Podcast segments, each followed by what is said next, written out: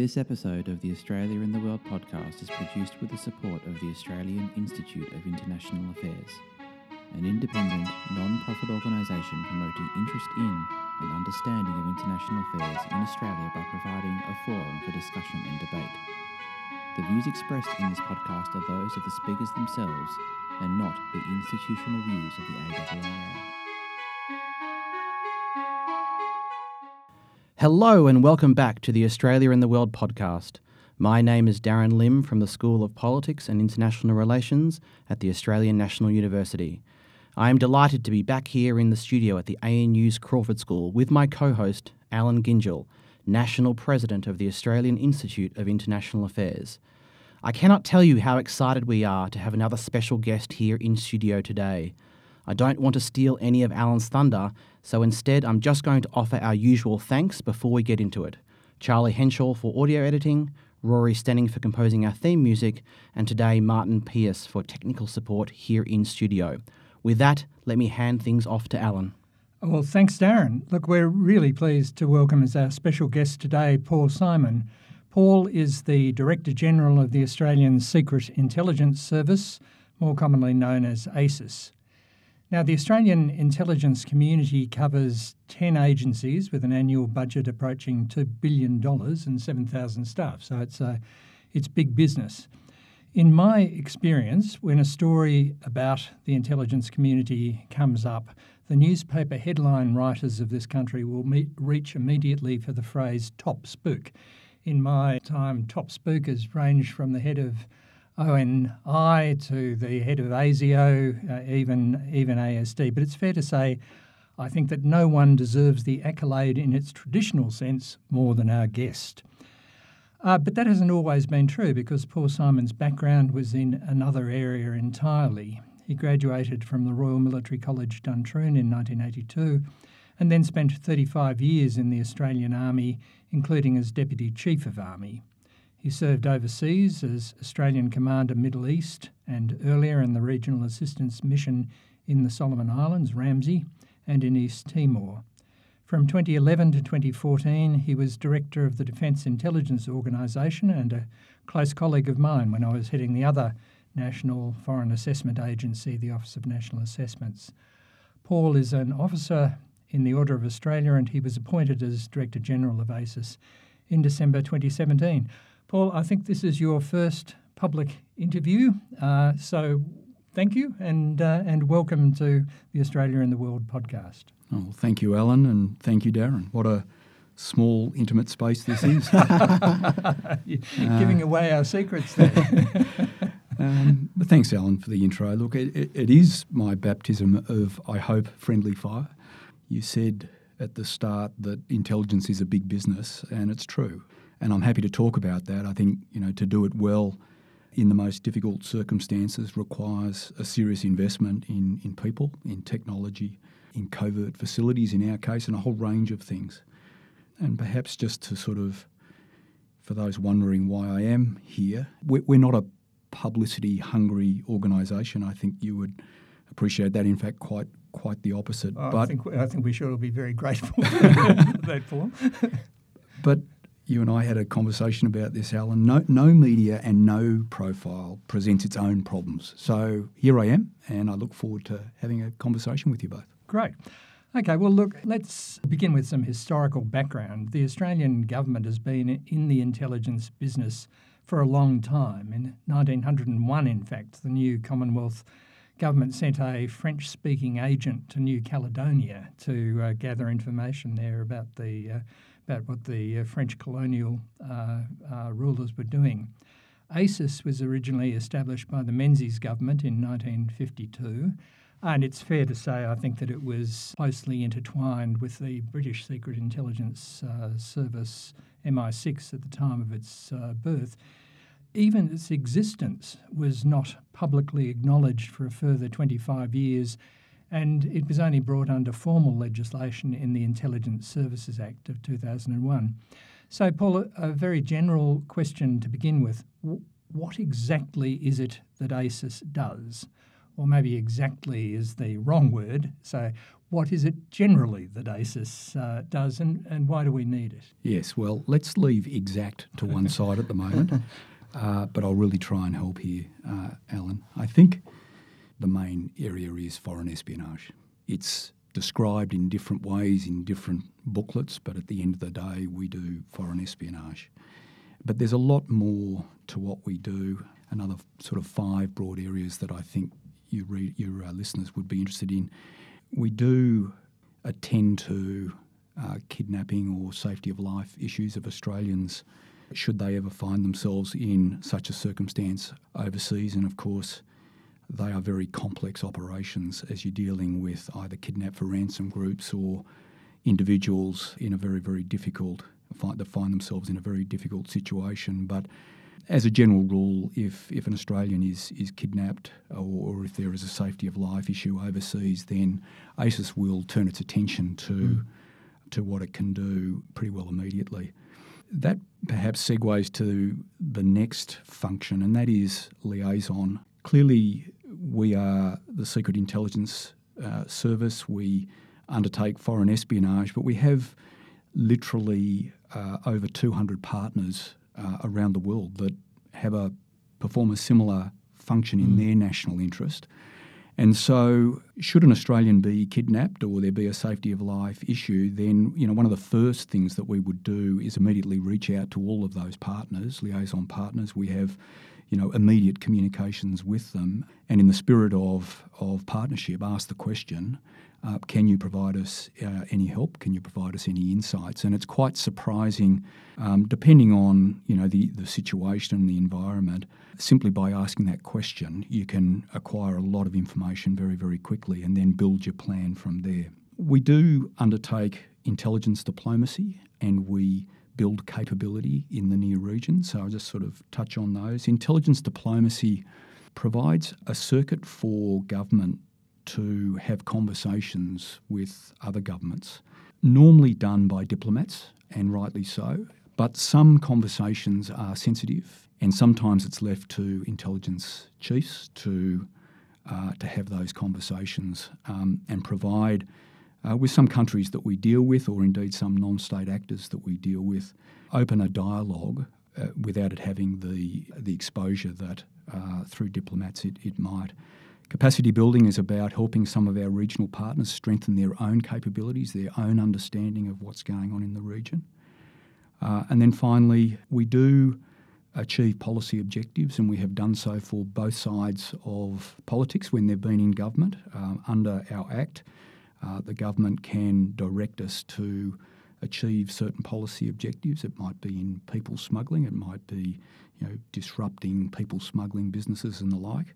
Um, but within our mandate, uh, we are we're able to, to do that. Okay, now look, you talked about foreign espionage as a sort of core uh, function. The world is a big place teeming with information.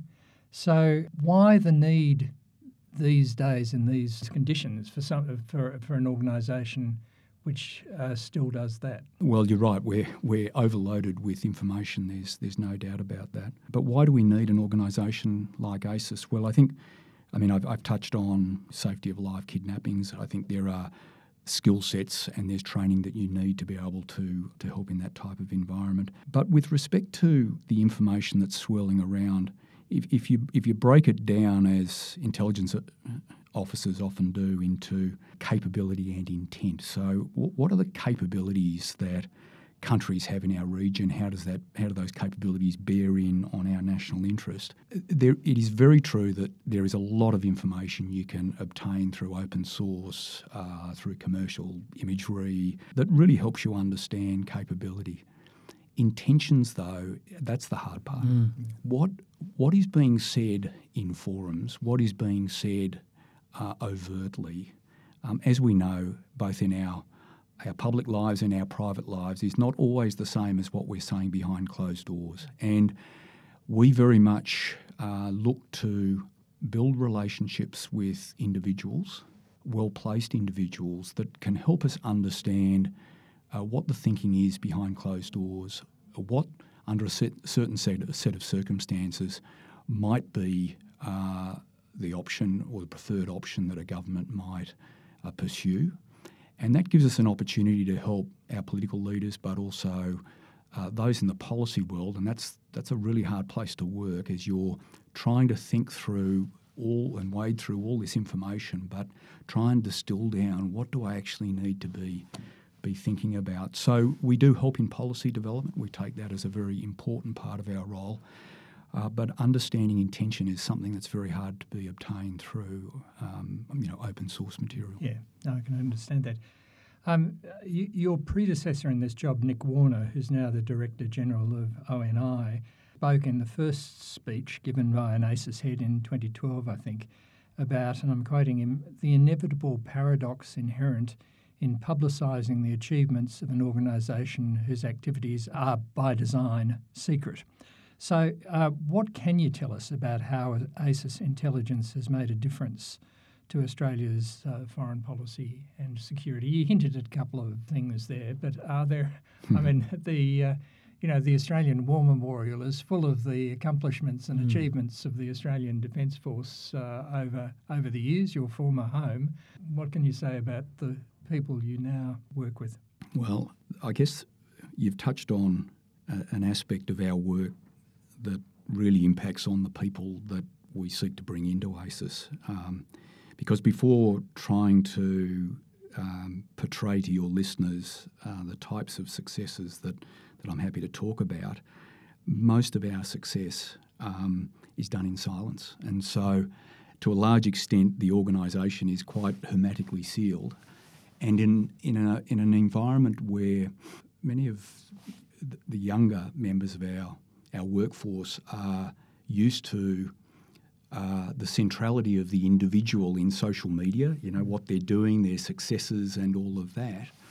Um, that's the way many people have grown up. We, through our, I guess, recruitment and um, training processes and the like, really need to assure ourselves that our people can, you know, pull off some of the most remarkable um, achievements, and it does remain hermetically sealed inside the organisation. I mean, it, it, it remains incumbent on me, obviously, as the Director General, to make sure that we have inside the organisation appropriate means to uh, recognise and reward people.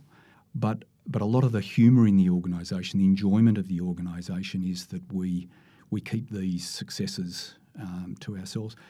Alan, you'll remember when you were Director General ONA, I think for very good reason, you know, ONA um, really took on a, a role to recognise individuals through the intelligence community, and it's done very quietly, and it's done in in uh, now ONI. Um, but that's a very important part that we recognise individuals and teams for their successes. But as you well know, it's it's done behind closed doors, and we have a you know, a little tink of, uh, of glasses at the end of it to congratulate people. They take that very, very, you know, they, they really love that because, you know, it has to be done uh, internally.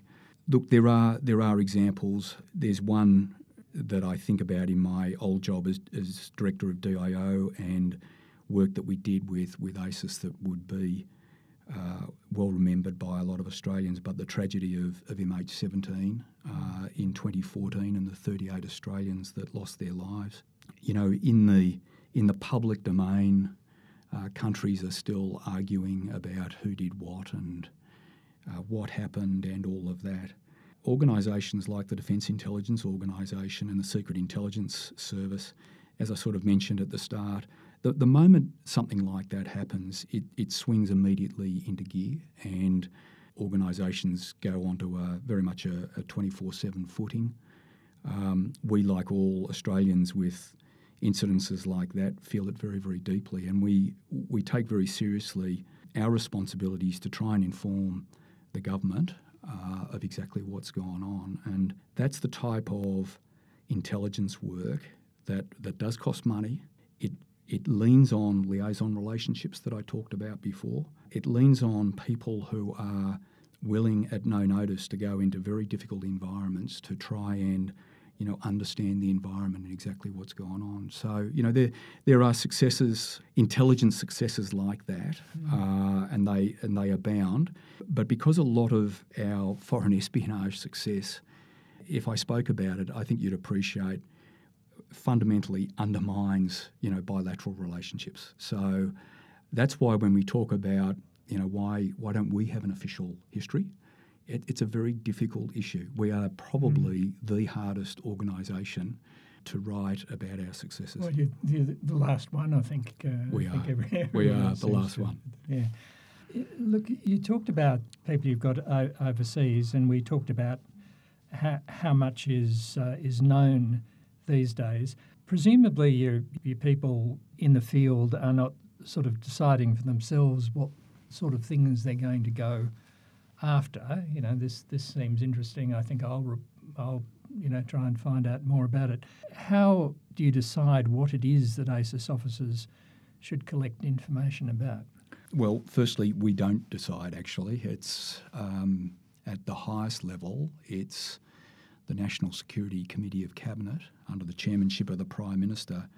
Uh, who provides priorities down to the intelligence community. And so you know, we do get those priorities on an annual basis from the National Security Committee of Cabinet, and you know, we are living in a disrupted world. You know, there's a whole PhD probably there for someone to actually look at how those priorities from NSC have uh, evolved and, and changed over the years, and and perhaps you know even the the accelerated speed with which these priorities are disseminated to intelligence agencies. But at the moment, we, we, we still get priorities from, from NSC.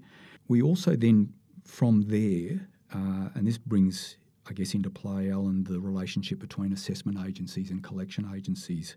We fundamentally get our intelligence requirements from the assessment agencies, O, ONI, responsible to the Prime Minister, and the Defence Intelligence Organisation, responsible to um, to the Chief of Defence Force and the Secretary of Defence and also the Minister for Defence. So I always used to say when I uh, ran an assessment agency, what don't the collection under- uh, agencies understand about how central we are and that they should dance absolutely to our tune because yeah, no, we are we at had, the centre. We had conversations together about, about this. About uh, and, and, and I still hold to that view, but I would add this. There's a little parenthesis at the bottom uh, when you run a collection agency, you sometimes, in your darker moments, uh, pull your hair out and go, uh, what don't the under- assessment agencies understand about how hard it is to get some of this intelligence that they're after?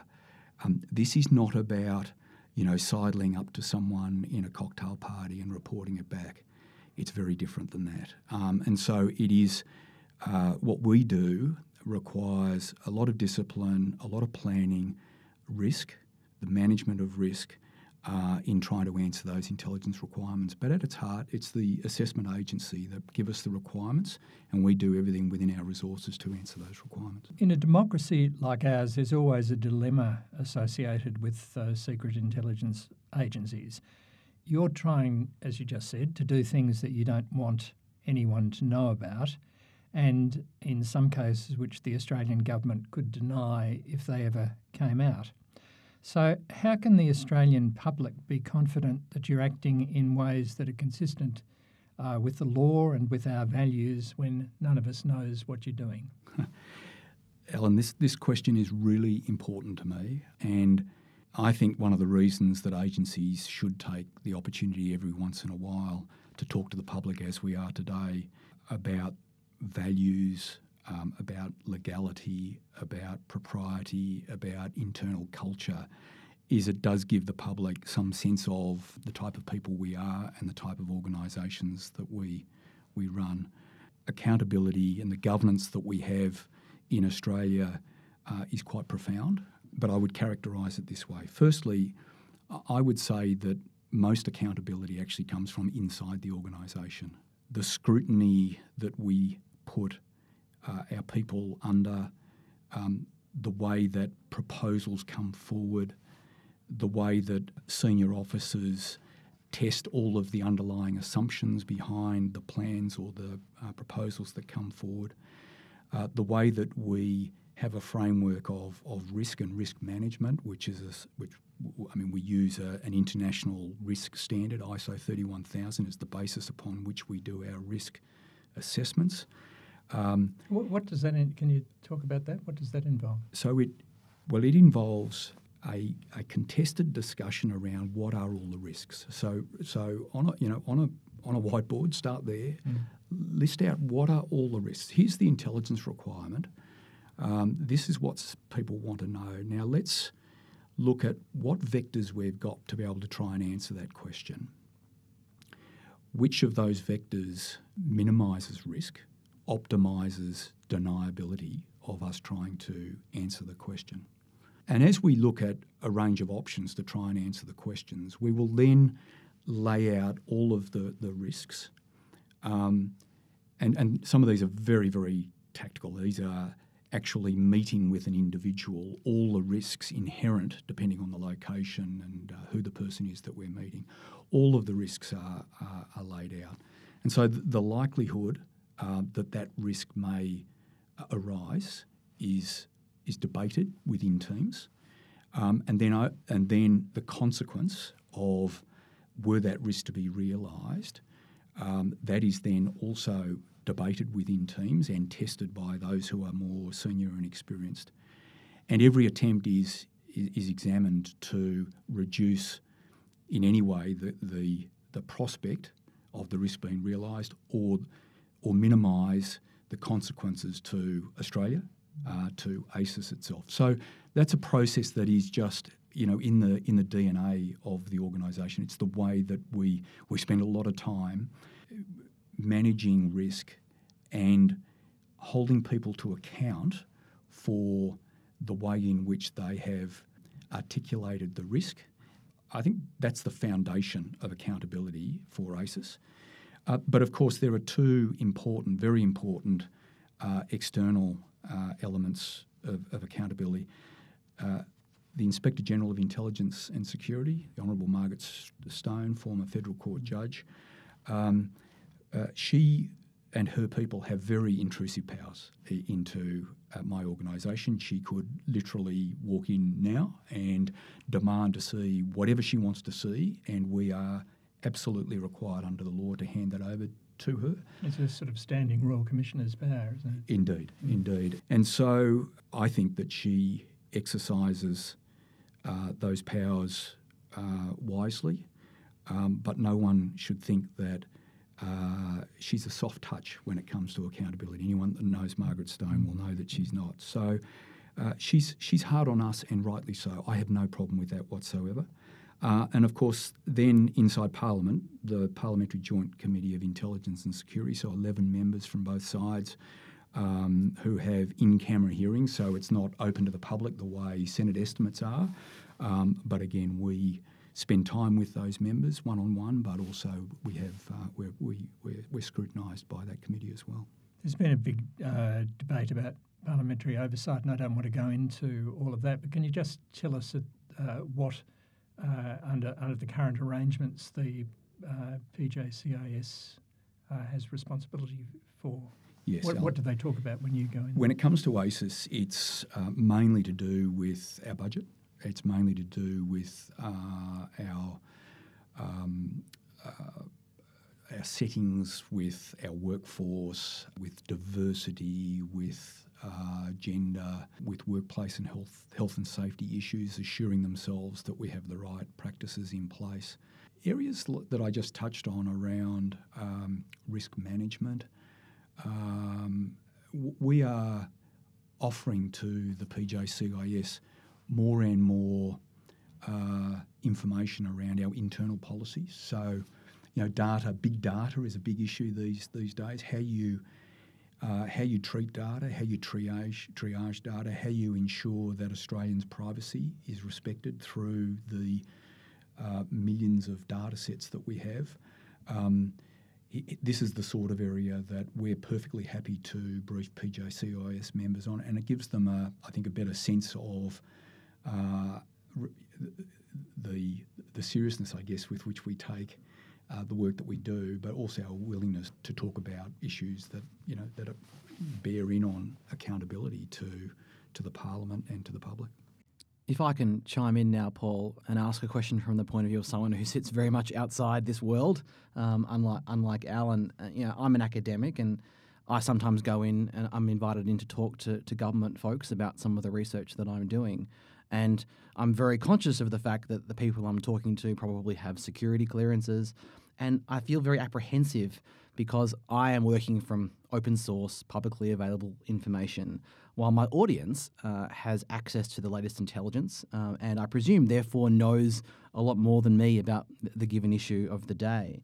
And so my question is how should someone like me as an academic, um, and indeed anyone who wants to contribute to um, the policy debate um, and Australia's role in the world and international affairs, how should we be thinking about how to frame our contributions? How can we be useful and, and avoid a situation that I personally worry about, which is saying or writing something and having those in government say in response or roll their eyes and say, oh, bless your heart, if only you knew what we knew.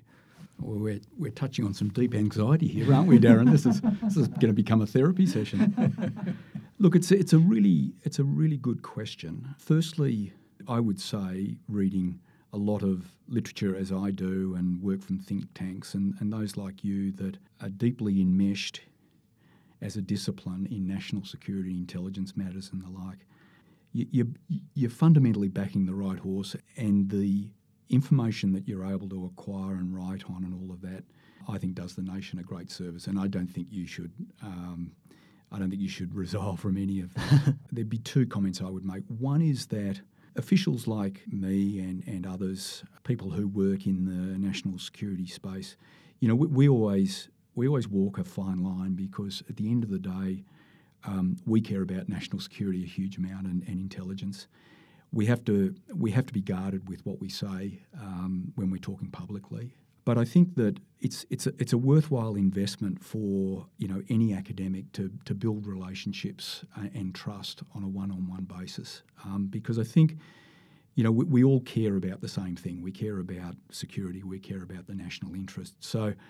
Um, without me going too far on this, I'd say you know just keep doing what you're doing and, and building um, relationships both inside and outside of academia because um, people will help, and uh, but they will often do it just in a in a quiet way. And the, and the second point I was going to make was that I, I, I, said at the outset that um, you know what what people say publicly or privately to other individuals and what they're thinking about or what they're saying behind closed doors can often be two things. So I think always keep in the front of your mind that in national security intelligence matters, one should never be naive, and you're not. Um, but for those who are just starting on this great program in, in what is a, a marvellous discipline, think very carefully about what is being said and whether it sort of stacks up with what real intentions might be, and, and don't go too far or be too naive here. You know, uh, this is a very, very old discipline, intelligence, and national security is something that is most honestly discussed behind closed doors. So just keep that in mm. the back of your mind mm. as well. And look, as part of this therapy session, I would just add, and Paul would, I'm sure, agree with me, uh, because we both headed uh, assessment uh, and analytical organisations that contributions made by academics and scholars and journalists and uh, and thinkers uh, to the way in which we frame and think about the world is sort of fundamental to the to the uh, to the work that uh, the, the national security community has to do. So keep up the good work, Darren. Um, Paul, you said uh, you, you, talked about uh, this as an old uh, profession just then. Um, spying is sometimes referred to as the world's second oldest uh, profession. So I want to move now onto the issue of whether it's also a disrupted uh, profession. And to do that, I'd like to quote from an article written last October in the journal Australian Foreign Affairs by the veteran uh, defence writer and advisor Patrick Walters, who's now with uh, ASPI, I think. Uh, well, I know.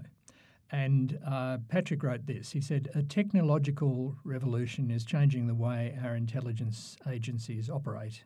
It requires the development of new capabilities to, sh- to sift through the vast and growing digital domain to identify unusual activities, suspicious trends, and tiny nuggets of vital information and to monitor and combat cyber espionage, hacking, and online disruption. Coming to grips with issues such as big data, biometrics, and surveillance technology, encryption, artificial intelligence, and cybersecurity has already had a significant impact on the way the Australian intelligence community goes about its business, influencing the culture and practice of intelligence at the technical and operational level through to strategic assessment. Now, it's a, it's a big question, but what has the technological revolution meant for an agency like yours, which is concerned with humans and their emotions? Uh, how do you define human intelligence uh, in these times?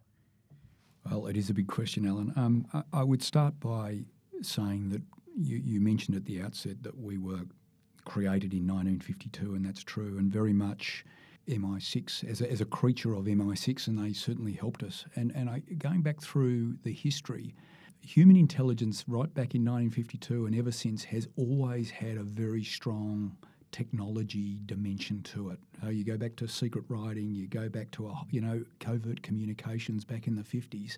Really impressive technologies that MI6 uh, helped us with. So it's been in the the DNA of ASIS from creation. We have always had technical specialist officers um, who have been an important cadre uh, inside ASIS.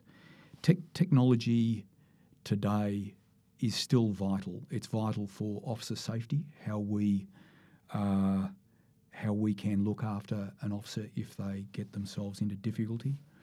Covert communications is uh, we need diversity in our covert communications, uh, and so we lever off our own people, our relationship with the British, our relationship with the Central Intelligence Agency.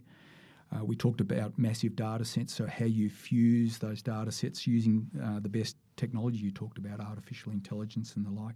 But even things like highly secure IT systems, secure facilities that can use technology embedded into the facilities itself to give you assurance. Um, it, it's in our DNA to think about technology and how to use it, how it's both an opportunity and a, and a risk uh, to us. We keep a very close eye on um, venture capital because where venture capital money is going is where the technology hmm. uh, is heading. So, you know, more recently it's with visualization goggles and the like. Um, that's because that's where the market is. The you know venture capital is looking to where the next big market is. So we have a a capability that surveils um, venture capital and where the money is going and what it's what that techn- technology's application might be for a service like ours. Um, but we're also interested in uh, startups. You know, there's some very there's a very active startup community in Australia, uh, in our region, um, and and again we deliberately look at uh, startups, sort of micro companies with a really interesting technology, with a view to um, either forming a relationship, adapting the technology, and trying to build a sort of spiral of diverse technologies that we can use to look after our people and uh, communicate and do all those sorts of things. So I, would say it's we are part of that disrupted world. We have to be, and we have to be at the lead, leading edge of it. So it's sort of the way we we think. Yeah, so, so for you, this um, recent developments like facial recognition and uh, and so on, you see this as all part of a, a, a, continuous spectrum with which human intelligence has always had to contend. It, that's right, and of course, it is true that a lot of our intellectual capital goes into both the risks and the opportunities that all of those technologies provide. It, it has to be. We can't we can't do our business without thinking very carefully about all of those technologies. What are the implications of sensors and systems all being interlinked? What are the implications of uh, crossing through borders where um, you know the, the vision is that you won't have to have your passport stamp. You'll literally just walk through, and the cameras will provide all of the assurance that the border the border force needs. Yeah, that's we could go for a long, a long time on that, but I suspect we've reached the end of your willingness to talk, Paul. So I'll move on to um, the the link between what you're doing now and what you were doing last. You were Australia's military commander in the uh, in the in the Middle East, in the uh, well, last in uh, in in DIO, but before that in the in the Middle East. ASIS in recent years has worked more closely with the ADF. Talked earlier about um, the contribution of ASIS to sort of strategic level uh, policy making. How did ASIS capabilities impact on you in the in the military? And can you can you say anything more about the work that ASIS does? In that liaison, certainly. I mean, again, back in back in the fifties, uh, the relationship with the military was very strong in that post Second World War environment, and a lot of the capabilities that uh, ASIS built in the 50s uh, worked hand in glove with um, you know, commandos and the like in the military. Really, though, since I think East Timor 1999, the relationship between the military and ASIS has become very, very close. And now, what I would what I would say is sort of additional force protection that ASIS can provide the ADF. So you know the ADF manages its own uh, force protection using its platforms and its people to protect itself, but ASIS works with Defence to provide even a, a an outer layer of force protection for, for the ADF. And it, it, might be through those liaison relationships. It may be that we've penetrated non state actors to provide insights into risks or threats to the ADF. And that's so that's something that we do. And so, look, it, it's I think the relationship between the ADF and ourselves is, is very, very close. We've now we now have sort of touch points with each other at every level it's a it's a mutually reliant relationship. What about the relationship with uh, with DFAT in the other in the other direction? I mean, you that's been yeah. you're part of the same portfolio, yeah. same minister. How how would you characterise the relationship between ASIS and DFAT? Uh, well, it's I think it's a great relationship. Um, I mean, you know, my That's working relationship it hasn't always been a great relationship. I have a tremendous working relationship with Frances, who's just a fabulous secretary, and and I think as sometimes these happens, it filters from the top, and it, you know the word gets down. But I I say this to our people, and and I absolutely mean it. Most of the messaging that needs to go in Australia's national interest should come from DFAT. Um, that's their job. They're the diplomats. They do it well. Um, overt messaging and the messaging that you know our political leaders and our diplomats can do has got to be the front line of sending a very clear message about what we stand for, who we are, and, and what our national interest is. But I guess what I was touching at at the very uh, outset about um, intelligence diplomacy is that we can work in parallel. And when DFAT and ASIS are working well, which I'd say they are at the moment, we can send parallel messages um, with DFAT taking the lion's share, but us complementing DFAT's work. And it might be through you know the language we use or the forums that we establish. Um, it might be activities that we do, but I, I, see us, you know, really working hand in glove in parallel with the majority being in the overt, but always any tier one nation will always have a covert capability that can parallel uh, that effort, and uh, and I think that is the way that we, we work together. Um, we are not the silver bullet for anything, and um, with our most dangerous activities or high risk activities, um, we have to um, discuss that with DFAT because at the end of the day, if something goes wrong, and, and, and there is th- these are not zero risk activities, we, we don't do zero risk activities.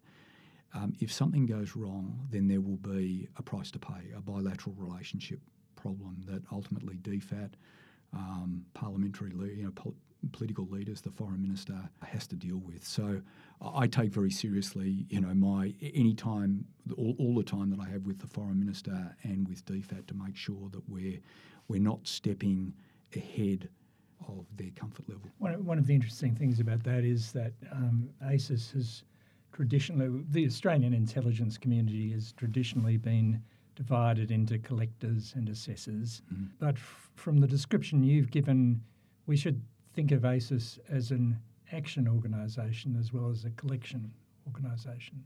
That's right. I mean, I, we we under our mandate we could do both. So we we can be a, a tool of government in a deniable and covert way to achieve an outcome.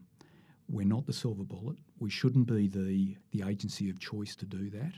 but in the in, in the golf in, in the golf bag with lots of clubs, uh, there is a place for an organisation like like ASIS, and you know the Prime Minister, the Foreign Minister, um, they know what we're we're capable of, of achieving. And as I said earlier on, you know both sides of politics, when in government, uh, have enjoyed ASIS undertaking activities in the national interest as directed by the government in a lawful way, where we've managed risk uh, and we've achieved an outcome for them with the successes being celebrated inside the organisation and not mentioned outside. Um, now, you've talked a couple of times about the relationship with the Brits and the, and the Americans, um, all part of the so called um, Five Eyes partnership.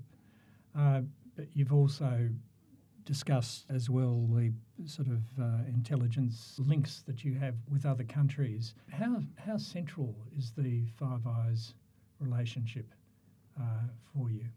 Well, the Five Eyes relationship is very central, and I and I talked about technology, and I think that I've also talked about accountability and governance. So, you know, closed societies don't have the accountability and the governance regime that I talked about when I talked about Inspector General of Intelligence mm. and Security, the PJ. They don't have those. They don't have that level of accountability or uh, or governance. Open societies do, and we should be proud of that. But one of the ways that I think we address that difference is that we use these partnerships. Um, we use uh, the different uh, skill sets of, of, the people that we've got, the minds, the sharing that we can do to address the fact that we do, um, we, we, are part of an open society and proudly so.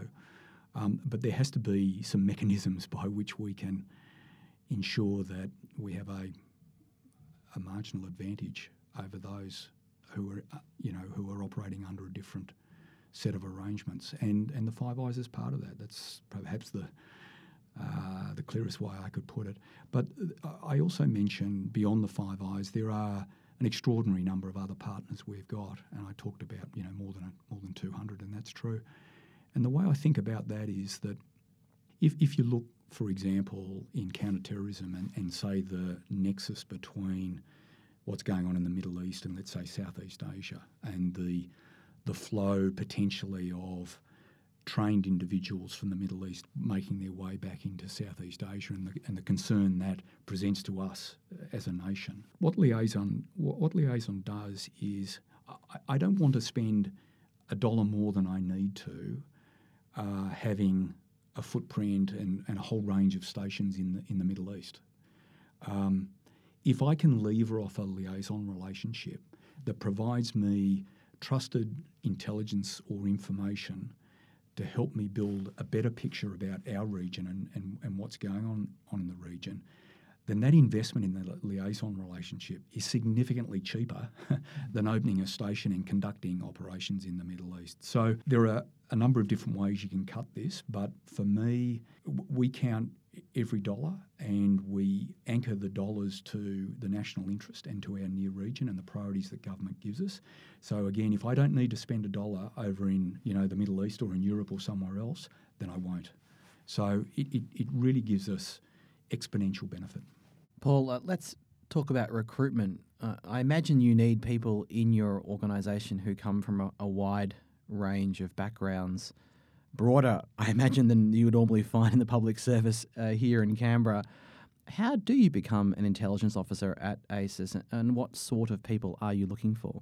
Oh, thanks, Darren. Firstly, you're right, wider and broader than you might think. Failure for me would be if people looked at a person in a particular way and said they must be an ASIS mm. officer.